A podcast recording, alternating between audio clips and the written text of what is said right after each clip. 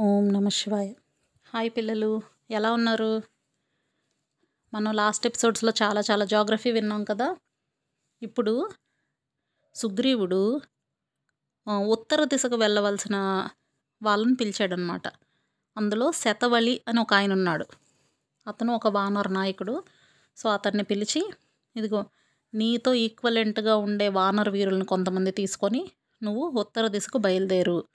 అక్కడ రకరకాల ప్లేసెస్ గురించి ఇంతకుముందు నేను మీకు తూర్పు వైపు పడమర వైపు దక్షిణ వైపు ఎలా చెప్పాను ఇటు కూడా అలాగే చాలా ప్లేసెస్ ఆయన ఎక్స్ప్లెయిన్ చేశాడు. అందులో ముఖ్యంగా ఉన్నవి హిమవత్ పర్వతం అలాగే కైలాసగిరి అంటే కైలాస పర్వతం. దాని తర్వాత ఇంద్రప్రస్థం అంటే ఇప్పుడు మనం ఢిల్లీ అంటాం కదా అది. ఇలాంటి రకరకాల ప్లేసెస్ గురించి ఎక్స్ప్లెయిన్ చేశాడు సుగ్రీవుడు. ఇంకా రకరకాల పర్వతాల పేర్లు నదుల పేర్లు ఎన్నో రాజ్యాల పేర్లు అన్నీ చెప్పాడు సుగ్రీవుడు. సో ఆ ప్లేసెస్ అన్నింట్లో కూడా వెతకమని చెప్పి వీళ్ళకు కూడా వన్ మంత్ గడువిచ్చాడు. దాని తర్వాత సుగ్రీవుడికి హనుమంతుడంటే విపరీతమైన నమ్మకం. కాబట్టి సీతాన్వేషణ కార్యక్రమాన్ని హనుమంతుడు ఎలాగైనా సాధిస్తాడు అని ఆయనకు మనసులో గట్టిగా అనిపిస్తుంది అనమాట అనిపించి హనుమంతుడిని పిలిచాడు. పిలిచి హనుమ రకరకాల జంతువులు తిరిగే భూమి మీద కానీ మేఘాలు మొదలైనవి తిరిగే ఆకాశంలో కానీ లేదా దేవతలు తిరిగే స్వర్గంలో కానీ ఇలాంటి ఏ ప్లేస్లో లేదా నీటిలో అయినా కానీ ఎందులో అయినా సరే నువ్వు వెళ్ళడానికి అడ్డనేది లేదు. ఎక్కడైనా నువ్వు ట్రావెల్ చేయగలవు ఎక్కడికైనా వెళ్ళగలవు. కాబట్టి ఇది కాక అసలు గంధర్వులు రాక్షసులు నాగులు మనుషులు దేవతలు ఇలా అందరూ ఉండే లోకాలన్నీ కూడా నీకు బాగా తెలుసు. అన్ని ప్లేసెస్ గురించి నీకు ఒక అవగాహన ఉంది. పైగా నీకు స్పీడ్ చాలా ఎక్కువ చాలా వేగంగా వెళ్తాడు హనుమంతుడు కదా? కాబట్టి హనుమ నీకు స్పీడ్ చాలా ఎక్కువ. ప్లస్ నీకు చాలా శక్తి సామర్థ్యాలు ఉన్నాయి నీ తండ్రి వాయుదేవుడు ఎంతటి గొప్పవాడో నువ్వు కూడా అంతటి గొప్పవాడివి. కాబట్టి ఈ భూమి మొత్తం మీద నీకు సాటి రాగలిగిన ప్రాణి అసలు లేదు. అందువల్ల సీతాదేవిని ఎలా తీసుకురావాలనే మార్గాన్ని నువ్వే ఎలా అయినా ఆలోచించు. నీకు ఇంత బలంతో పాటు మంచి బుద్ధి కుశలత కూడా ఉంది. అంటే ఏంటి? ఓన్లీ తెలివితేటలు ఉన్నా పనికిరారు. ఓన్లీ బలం ఉన్నా పనికిరారు. రెండూ కలిపి ఉన్న వాళ్ళైతే ఏదైనా పని సాధించగలుగుతారు. అంతే కదా? సో హనుమంతుడు అంత గొప్పవాడనమాట మంచి బుద్ధి ఉంది మంచి బలం ఉంది. కాబట్టి సిచ్యుయేషన్కి తగినట్టుగా నువ్వు ప్రవర్తించగలవు అని చెప్పాడు. చెప్తే ఇదంతా చూసిన రాముడికి కూడా అప్పుడు అర్థమైంది. ఓహో సుగ్రీవుడు ఎంత దీనిగా చెప్తున్నాడంటే హనుమంతుడు చాలా సమర్థుడనమాట సమర్థుడు అనమాట ఖచ్చితంగా సీతాన్వేషణ అనేది ఈయన వల్లే సాధ్యమవుతుంది. ఖచ్చితంగా ఈయన సీత ఎక్కడుందో కనుక్కోగలడు అని రాముడు కూడా గ్రహించాడు. అయితే హనుమంతుడిని పైకి కిందకి ఒకసారి రాముడు చూశాడు. ఎందుకో తనకు కూడా చాలా కాన్ఫిడెన్స్ వచ్చినట్టు అనిపించింది. ఎలా అయినా తన సీతని ఎక్కడుందో కనుక్కోగలుగుతాడు అని తనకి లోపల లోపలే చాలా ఆనందం కలిగిందంట. సీత దొరికిపోయినంత ఆనందించాడు రాముడు. ఆనందించి సీతాదేవికి ఆనవాలుగా ఉండడం కోసం తన ఉంగరం ఒకటి తీసి హనుమంతుడికి ఇచ్చాడు. ఆ ఉంగరం మీద తన పేరు చెక్కబడి ఉంటుంది. సో హనుమంతుడిని పిలిచి హనుమ ఇదిగో ఈ ముద్రికను చూస్తే సీతా సీతాదేవి వెంటనే ఓకే ఇతను రాముడి దగ్గర నుంచి వచ్చిన దూత అన్న విషయం ఆవిడ నమ్ముతుంది. నీతో మాట్లాడుతుంది. పూర్తిగా నిన్ను నమ్మి అప్పుడు నీతో మాట్లాడుతుంది. కాబట్టి నీ వల్ల ఈ పని జరుగుతుందన్న నమ్మకం నాకు కలుగుతుంది. కాబట్టి నా ఉంగరాన్ని నేను నీకిస్తున్నాను అని చెప్పాడు. ఇప్పుడు ఎవరెవరో వెళ్తారు సీతాదేవి దగ్గరికి. అందులో నిజంగానే రాముడి దగ్గర నుంచి వచ్చారని ఎలా నమ్మకం కలుగుతుంది? సో రాముడు ఉంగరాన్ని రామ అని చెక్కి ఉన్న ఉంగరం ఇస్తే ఓహో ఇది మా ఆయన ఉంగరమే సో నిజంగానే ఇతను దోత అని ఆమెకి నమ్మకం కలుగుతుంది. ఇంతమంది వానరులు ఇన్ని వైపుల నుంచి వెళ్తే ఎన్ని ఉంగరాలు ఇస్తాడు? హనుమంతుడు మాత్రమే ఆ పని చేయగలడనే నమ్మకం సుగ్రీవుడు చూపించాడు కాబట్టి తను కూడా హనుమంతుడినే నమ్మి ఆ ఉంగరాన్ని అతని చేతిలో పెట్టాడు. హనుమంతుడు ఆ ఉంగరాన్ని తీసుకొని శ్రద్ధగా నమస్కరించి దాన్ని శిరస్సు మీద పెట్టుకున్నాడు ఆ ఉంగరాన్ని. తర్వాత అతని రాముడి పాదాలకి నమస్కరించి అక్కడి నుంచి బయలుదేరి వెళ్ళిపోయాడు. వెళ్తున్నప్పుడు మళ్ళీ రాముడు చెప్పాడు ఆంజనేయ వాయుసుతుడివి. అంటే వాయుదేవుడు సాక్షాత్తు వాయుదేవుడు కొడుకువి చాలా బలం ఉన్నవాడివి. నాకు నీ మీద పూర్తి నమ్మకం ఉంది. ఎలా అయినా సరే సీతాదేవి వివరాలు కనుక్కొనిరా ఆల్ ద బెస్ట్ అని చెప్పి పంపించాడనమాట. అయితే ఇప్పుడు ఒక్కసారిగా వానర్లందరికీ అందరు లీడర్స్ని పిలిచి ఎట్టెటు వెళ్ళాలి ఏంటేంటి డీటెయిల్స్ అన్నీ చెప్పాడు కదా ఇప్పుడు వాళ్ళందరినీ మళ్ళీ పిలిచి మీరందరూ కూడా నేను చెప్పిన ప్లేసెస్లో జాగ్రత్తగా వెతకండి అని ఒకసారి మళ్ళీ ఫైనల్గా వాళ్ళకి చెప్పేసి అక్కడి నుంచి వెళ్ళిపోమని చెప్పాడు వాళ్ళని. వాళ్ళందరూ మిడతల దండు ఉంటుంది కదా మిడతలు అంటే తెలుసా? చిన్న చిన్న గ్రాస్ హోపర్స్. ఒక్కసారిగా ఇన్ని గ్రాస్ హోపర్స్ వచ్చి పొలాల మీద పడిపోతూ ఉంటాయి. మిడతల దండు అంటారు. అలా వీళ్ళు ఈ వానరులందరూ కూడా ఒకేసారి ఎంతమంది బయలుదేరి వెళ్తుంటే ఆ మిడతల దండు భూమిని కప్పేస్తే ఎంతలా ఉంటుందో అలా ఉందంట వీళ్ళు. ఎందుకంటే మీకు ఇంతకు ముందు ఎపిసోడ్స్లో చెప్పాను కదా ఎన్నెన్ని కోట్ల మంది వచ్చారని. సో వాళ్ళందరూ కూడా వాళ్ళ వాళ్ళ లీడర్స్ వెనకాతల బయలుదేరి నాలుగు దిక్కులకి వెతకడానికి వెళ్ళారు. వాళ్ళు వెళ్తూ వెళ్తూ ఇప్పుడు స్పోర్ట్స్ ఆడటానికి వెళ్ళే వాళ్ళు చూడండి ఒకసారి గ్రూప్ అంతా ఒకేసారి అరుస్తారు కదా. హిప్ హిప్ హురే అని అరుస్తూ ఉంటారు కదా. అలా ఆ టైప్లో ఈ వానర్లందరూ కూడా ఉత్సాహంగా అరుస్తూ అరుస్తూ వెళ్తున్నారంట. ఆ రావణుడిని చంపేసి సీతామాతని ఇక్కడికి మేము తీసుకొని వచ్చేస్తామని పెద్ద పెద్దగా అరుస్తూ గర్జిస్తూ వాళ్ళని వాళ్ళే పొగుడుకుంటూ సింహనాదాలు చేసుకుంటూ ముందుకు వెళ్తున్నారంట. అంటే అది సెల్ఫ్ బూస్టింగ్ అనమాట సో ఇంకా ఒక్కొక్కరైతే అసలు ఆ రావణుడు నా చేతికి కానీ దొరికితే నేను ఒక్కడనే వాడిని అసలు యుద్ధంలో చంపేస్తాను అని ఒకడు అంటున్నాడు. ఇంకొకడేమో అసలు వాడి సేనలు మొత్తాన్ని పూర్తిగా పాడు చేసేసి క్షణంలో నేను సీతాదేవిని తెచ్చేస్తాను అని ఒకళ్ళు అంటున్నారు. ఇంకొకళ్ళు మీరందరు ఇక్కడే ఉండండి అసలు. జానకీదేవి పాపం ఎక్కడో బిక్కు బిక్కుమంటూ ఆవిడ ఉన్నా సరే పాతాళంలో ఉన్నా సరే నేను ఒక్కడిని అక్కడికి వెళ్ళి ఎంత కష్టమైనా సరే ఆ తల్లిని పట్టుకొని నేను ఇక్కడికి వచ్చేస్తాను అని ఒకడు అంటున్నాడు. ఇంకొకటి అసలు నేను చెట్లను పెకిలిస్తాను కొండల్ని పిండి చేసేస్తాను భూమిని బద్దలు చేసేస్తాను సముద్రాన్ని కూడా పూర్తిగా కల్లోలం చేసేస్తాను ఎన్ని యోజనాలు ఎత్తైనా ఈజీగా ఎగిరేస్తాను. నేను కొన్ని వందల కొలది యో- యోజనాలు ఎగరగలను. ఇలా ఒక్కొక్కరు అంటే వాళ్ళ బలగర్వం అనమాట సో ఒకళ్ళు ఒక్కొక్కళ్ళు ఆ టైప్లో మాట్లాడుకుంటూ వాళ్ళ వాళ్ళ దారిలో వెళ్ళడం మొదలుపెట్టారు. సో వీళ్ళందరూ వెళ్ళిపోయిన తర్వాత అప్పుడు రాముడు అడుగుతున్నాడు ఇంతవరకు సుగ్రీవుడిని అబ్జర్వ్ చేశాడు. అసలు ఇతను స్కూల్లో జాగ్రఫీ చదువుకున్నాడా? ఇంటర్మీడియట్లో జాగ్రఫీ ఇతను స్పెషలైజేషనా ఏంటిది? అని డౌట్ ఉంది ఇందాకటి నుంచి రాముడికి. సో అడిగాడు సుగ్రీవ అసలు నీకు ఎంత నాలెడ్జ్ ఈ సబ్జెక్ట్ మీద ఎలా వచ్చింది? మీ టీచర్ నీకు అంత బాగా చెప్పారా? ఏంటి విషయం? అని అడిగాడు. అప్పుడు సుగ్రీవుడు చెప్తున్నాడు అనమాట ప్రభు నువ్వు జాగ్రత్తగా విను అంత డీటెయిల్డ్గా చెప్తాను. ఇదేం మా జాగ్రఫీ టీచర్ గొప్పతనము కాదు ఏమీ కాదు. మా అన్న వాలి గొప్పతనం.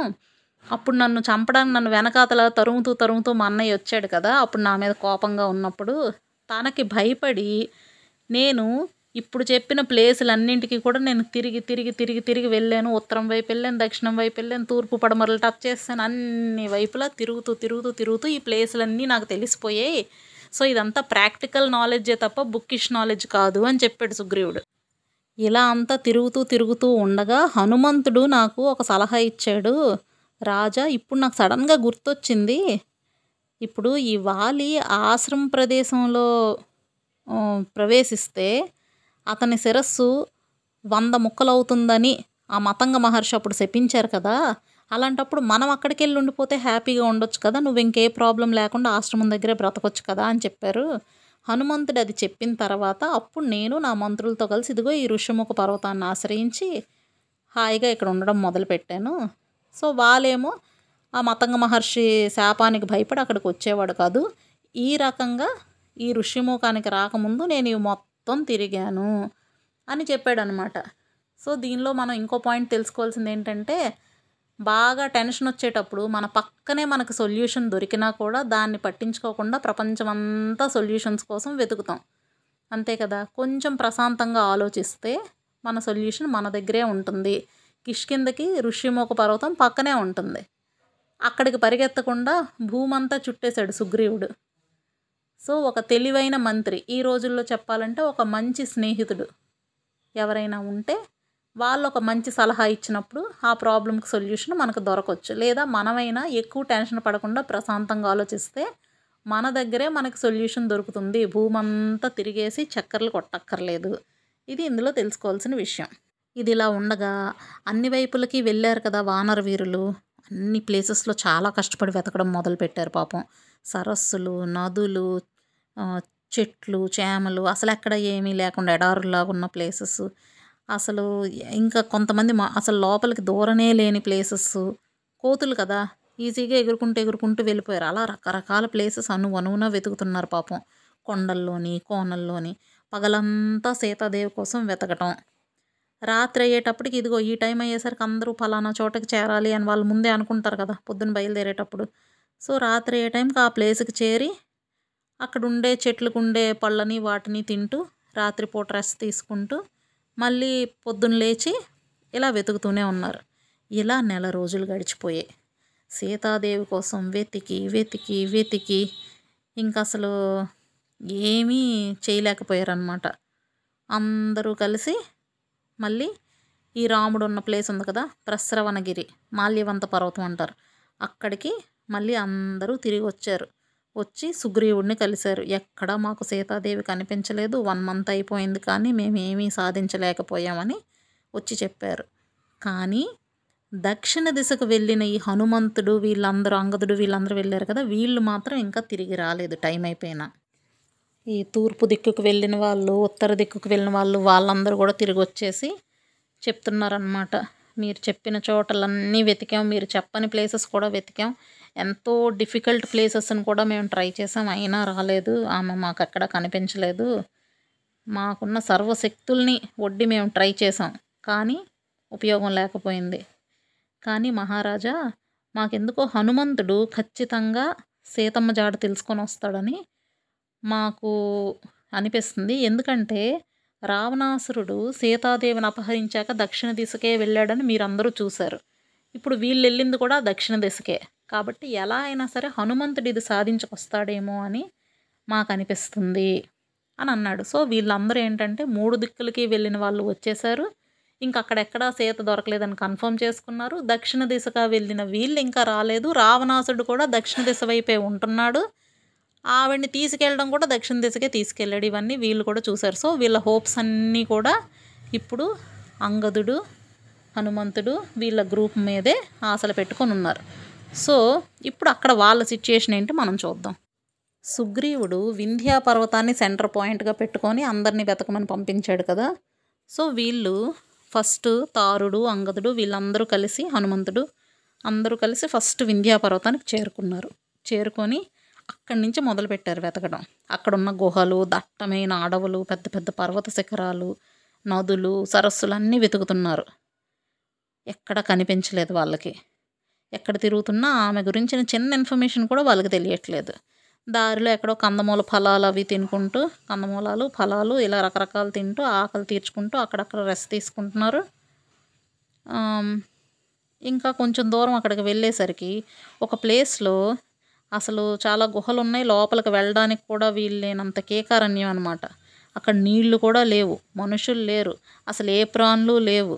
అసలు ఆ అటవీ ప్రాంతం అంతా భయంకరంగా అసలు చూస్తేనే గగుర్పాటు కలుగుతుందంట. అంటే ఒళ్ళు జలధరిస్తుంది అంటాం కదా అలా ఉంది. అలాంటి ప్లేసెస్లో కూడా వాళ్ళు వెతికారు. అంత కష్టమైన ప్లేసెస్ అయినా వాళ్ళు చాలా ధైర్యంగా లోపలికి అడుగుపెట్టి మొత్తం వెతికారు. ఆ ప్లేస్లో ఏంటంటే ఒక చెట్టుకు ఒక పండు కానీ పువ్వు కానీ కనీసం ఆకులు కూడా లేకుండా మూడు బారిపోయి ఉన్నాయి. నదులన్నీ నీరు ఎండిపోయి ఉన్నాయి. అక్కడ కనీసం కందమూల ఫలాలు కూడా దొరకని ప్లేస్ అనమాట అలా ఉన్నాయి. ఇంకోటి ఈ అడవి జంతువులు ఉంటాయి కదా అడవి దున్నలు లేళ్ళు ఏనుగులు పులులు ఇలాంటి అడవి జంతువులు కూడా అక్కడెక్కడ కనిపించట్లేదు. ఇంకా మామూలు చెట్లు లతలు పొదలు అవి కూడా లేవు. అలా ఉందన్నమాట ఆ ప్లేస్. ఏంటిది ఇక్కడంతా విచిత్రంగా ఉంది అని వాళ్ళు చూస్తున్నారు ఆ ప్లేస్ అంతటిని. ఎందుకు ఆ ప్లేస్ అంత విచిత్రంగా ఉందంటే అక్కడ ఒక మహర్షి ఉండేవారు. అతని పేరు కండుడు మహా గొప్ప తపస్శాలి అనమాట అతను అక్కడ ఉన్నప్పుడు చాలా మంచి నియమనిష్టలన్నీ పాటిస్తూ తపస్సు చేసుకుంటూ ఉండేవారు కానీ విపరీతమైన కోపం. అతనికి పదహారు సంవత్సరాల వయసు కలిగిన కొడుకున్నాడు. ఆ కొడుకు ఏ కారణం చేతనో కానీ అడవిలోనే చనిపోయాడు. అడవిలో చనిపోయాడు కాబట్టి ఆ మహర్షికి అడవి మీద కోపం వచ్చింది. సో అడవి నాశనానికి ఆయన కారణమయ్యాడు. ఆయన దాన్ని శపించేశాడు అనమాట సో ఆ తపస్సు ప్రభావం వల్ల అక్కడ అడవిలో చెట్టు చేమ పుట్టు పురుగు అంటే పురుగు కానీ ఏమీ లేవనమాట ఇంకా ఉన్న పశుపక్షాదులు కూడా భయపడి పారిపోయాయి. ఇంకెవ్వరు తలదాచుకోవడానికి వీలు లేని ప్లేస్ లాగా తయారైంది. సో ఇప్పుడు ఇంత ఘోరంగా ఇందాక మనం డిస్కస్ చేసుకున్న విధంగా ఉంది ఆ ప్లేస్. అది ఆ మహర్షి శాపానికి గురైన అడవి. ఏమో ఇలాంటి ప్లేస్లో సీతాదేవిని దాచేడేమో ఎవరు రాలేని ప్లేస్ కదా అని అక్కడ కూడా పాపం వెతికారు. వాళ్ళకి తినటానికి కూడా ఏమీ దొరకట్లేదు. తాగటానికి నీళ్ళు లేవు. అయినా కూడా ఆ ప్లేస్ అంతా వెతికారు. ఎక్కడ సీత దొరకలే. అక్కడి నుంచి ఇంకో ప్లేస్కి వెళ్ళారు. అక్కడ ఫుల్గా పొదలు చెట్లు చేమలు అన్నీ మరీ ఓవర్ డెన్స్ ఫారెస్ట్ అనమాట చూస్తేనే భయం వేసేలాగా ఉంది. అక్కడ ఒక పెద్ద రాక్షసుడు ఉన్నాడు. చాలా క్రూరంగా ఉన్నాడు. అసలు ఒక కొండలాగా ఉన్నాడు. చూసిన వెంటనే వాళ్ళందరినీ చూసాడు రా వానరులన్నీ అందరినీ చూసి ఇదిగో మీ చే మీకు ఇంకా నా చేతుల్లో చావు తప్పదు. అని పిడికిలు బిగించి వాళ్ళ మీదకి ఇంకా యుద్ధానికి వచ్చినట్టుగా రాబోతున్నాడు. అయితే ఆ రాక్షసుని చూశాడు అంగదుడు. వీడే రావణాసుడు అయి ఉంటాడని వెంటనే తన అరచేత్తో చరిచాడట అంత కొండలాంటి రాక్షసుడిని. అంతే ఆ ఒక్క దెబ్బకి వాడికి చుడు దెమ్మ తిరిగి మైండ్ బ్లాక్ అయిపోయింది అంటాం కదా అలా అయిపోయి నోటి నుంచి రక్తం కక్కుకొని ఒక పర్వతంలాగా నేల మీద పడి చచ్చిపోయాడు. వెంటనే అంతే వాడు చచ్చిపోయిన వెంటనే అంటే మీరు అబ్జర్వ్ చేయండి ఒక కొండ లాంటి ఒక రాక్షసుడు అంగదుడు ఒక చేతి దెబ్బకి చచ్చిపోయాడు. అంటే వీళ్ళు ఇంకెంత స్ట్రాంగో చూడాలి మనం. ఆ మాత్రం స్ట్రాంగ్ పీపుల్ కాకపోతే రేపు పొద్దున్న రావణాసుడి మీద యుద్ధం ఎలా చేస్తారు? కదా? అయితే వాడు ఒక పర్వతంలాగా నేల మీద పడిపోయాడు. వాడు చనిపోయిన వెంటనే వీళ్ళందరూ ఒక్కసారిగా జై జయధ్వానాలు చేసుకొని భలే హ్యాపీగా ఫీల్ అయిపోయి మొత్తం అన్ని గుహలు వెతికారు. అయితే అక్కడ వెతికి వెతికి వెతికి ఒక భయంకరమైన గుహ కనిపించింది అందులోకి వెళ్ళారు. ఆ గుహలో మొత్తం వెతికినా కూడా ఆవిడ ఎక్కడా కనిపించలేదు.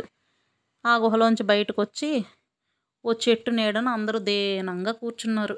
ఇప్పుడు ఒక పని మీద బయలుదేరాక ఇప్పుడు మనం ఎగ్జామ్స్ వచ్చాయంటే ఇదిగో నేను రోజుకి ఇలా త్రీ అవర్స్ చదివితే నాకు ఈ ర్యాంక్ వస్తుంది. ఫైవ్ అవర్స్ చదివానంటే ఇంకా బెటర్ ర్యాంక్ వస్తుంది. ఇలా ఒక క్లారిటీ ఉంటుంది. ఏ పని చేసినా కూడా. వీళ్ళకేంటి? వీళ్ళు చేస్తున్న పని ఎంత కష్టమైనది రిస్క్తో కూడుకున్నది? కానీ ఇంత చేసాక కూడా వీళ్ళు ఎందుకు బయలుదేరారు సీతను వెతకడానికి? ఆవిడ దొరుకుతుందా లేదా అన్నదానికి వీళ్ళ దగ్గర సమాధానం లేదు. సో ఆటోమేటిక్గా డిసప్పాయింట్మెంట్ డిప్రెషన్ అన్నీ వచ్చేస్తాయి కదా. ఎంత వెతికినా దొరకలేదు. అందువల్ల దీనంగా ఉన్నారు. అప్పుడు వెంటనే అంగదుడు ఏం చేశాడంటే వాళ్ళందరికీ చెప్పాడు. మనం అందరం కలిసికట్టుగా అన్నిటినీ మళ్ళీ వెతికాం. వెతికాము కానీ ఎక్కడా మనకి దొరకలేదు. ఆ రాక్షసుడు కనిపించలేదు. మనకేమో సుగ్రీవుడు ఇచ్చిన గడువు అయిపోయింది. వెనక్కి వెళ్ళామంటే ఆయన ఊరుకోడు. కాబట్టి మనం ఏం చేద్దామంటే ఇంకొంచెం శ్రద్ధ పెట్టి ఇంకా డీటెయిల్డ్గా వెతుకుదాం.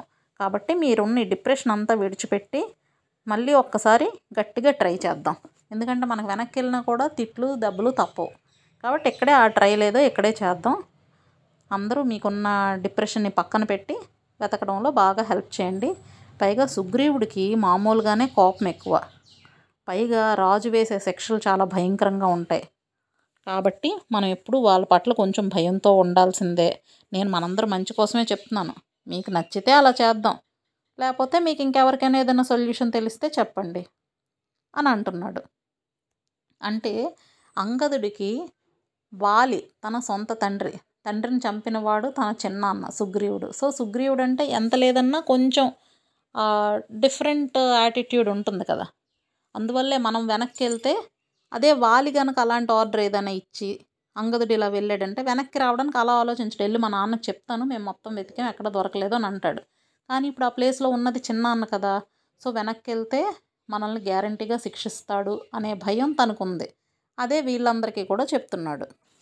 ఇప్పుడు అంగదుడు ఇలా చెప్పాక గంధమాదనుడు అని ఒక వానరుడు ఉన్నాడు. అతను మాట్లాడుతున్నాడు. అతనికి అసలు మాటే సరిగ్గా రావట్లేదు. ఎందుకంటే వీళ్ళకి వాటర్ కూడా సరిగ్గా లేదు కదా. అలసిపోయి ఉండి ఆయాసపడుతూ అంటున్నాడు అనమాట అంగదుడు చెప్పింది కరెక్టే కదా. ఎందుకు వెనక్కి వెళ్ళి మళ్ళీ మనం ఏదో ఒకటి తిట్లు తిన్నాం ఒక్కసారి మళ్ళీ అందరం ట్రై చేద్దాం. అందులో తప్పులేదు కదా అని అన్నాడు. సో అందరూ కూడా ఓకే ఓకే అని చెప్పి మళ్ళీ మొత్తం వెతకడం మొదలుపెట్టారు. ఇంకా వింధ్యాపర్వతం దగ్గర నుంచి అణు అణువు వెతుకుతూ వెతుకుతూ ప్రతి అంగుళం వెతుకుతూ వెళ్తున్నారనమాట వెళ్తుంటే అక్కడ ఇంకా వింధ్య పర్వతం దగ్గర నైరుతి దిశ వైపు వెళ్ళారు. అక్కడ ఎక్కువ టైం వాళ్ళకి అక్కడే అయిపోయింది. ఎందుకు? అన్నీ పెద్ద పెద్ద గుహలు దట్టమైన అరణ్యాలు. కాలు మోపడానికి కూడా అసలు పాసిబిలిటీ లేదు. అలాంటి ప్లేసెస్లో ఎందుకంటే ఎవరినన్నా కిడ్నాప్ చేసి దాచినప్పుడు అలాంటి గుహల్లోని వాటిలోని ఉంచే అవకాశమే ఎక్కువ కదా. కాబట్టి ఏమో ఇక్కడ దొరుకుతుందేమో అని ప్రతి గుహ దగ్గరికి వెళ్ళటం వెతకటం. అసలు లోపలికి వెళ్ళటానికి అవకాశం లేకపోతే ఒకరికొకరు పక్క పక్కనే ఒకరికొకరు తోడుగా నడుస్తూ మొత్తం లోపలికి వెళ్ళి వెతకడం. ఇన్ని చేసినా ఎక్కడ ఏమీ లేదు. అయితే అక్కడ వాళ్ళకి ఒక తెరవబడి ఉన్న ఒక గుహ కనిపించింది. అంటే ఒక బెలం అంటారు. అది ఓపెన్గానే ఉంది. దాని పేరు వృక్షబిలం. అది ఒక రాక్షసుడు అనమాట యాక్చువల్గా. అయితే వీళ్ళందరూ అలిసిపోయి అలిసిపోయి అలిసిపోయి ఆఖరికి అక్కడికి చేరారు. అప్పటికే బాగా ఆకలేస్తుంది కానీ దాహం వేస్తుంది. కనీసం నీళ్ళు దొరికితే ఆకలి సంగతి దేవుడు ఎరుగు కనీసం దాహమైనా తీరుతుంది కదా. ఇక్కడ ఏదైనా వాటర్ ఉంటే బాగున్నాను అలా చుట్టూ చూస్తుంటే ఆ లోపల బెలం లోపల నుంచి కొన్ని చెట్లు అవి ఉన్నట్టుగా వాళ్ళకి కనిపించింది. ఆ గుహ దగ్గర. మొత్తం చెట్లు గిట్లు లోపల ఉన్నట్టుగా అనిపిస్తుంది వాళ్ళకి. పైగా లోపల నుంచి క్రౌంచ పక్షులు హంసలు బెగ్గురు పక్షులు చక్రవాకాలు ఇలాంటివన్నీ లోపల నుంచి వస్తున్నాయి. ఆ పక్షులు ఎక్కడ ఉంటాయి? నీళ్ళు ఎక్కడ ఉంటే అక్కడే ఉంటాయి. పైగా అవి వస్తున్నప్పుడు అవన్నీ నీటితో తడిసి ఉన్నాయి వాటి రెక్కలు అవి ఇలా రెక్కలాడిస్తూ వెళ్తున్నప్పుడు నీటి చుక్కలు పడుతున్నాయి అన్నమాట దాని అర్థం ఏంటి? ఇక్కడెక్కడో వాటర్ ఉంది అని. వీళ్ళకు ఒక్కసారిగా ఆనందం కలిగింది. అమ్మయ్య నీళ్ళు వచ్చాయని కానీ నిజంగా ఆ బిలంలో ఏముంది? వీళ్ళకి తెలియదు ఆ వాటర్ని చూసి ఆనందంతో వెళ్ళారు. ఇప్పుడు ఏం జరిగిందో మనం నెక్స్ట్ ఎపిసోడ్లో ఇంకా డీటెయిల్డ్గా తెలుసుకుందాం. సరేనా? బాయ్ పిల్లలు. అంతవరకు టేక్ కేర్.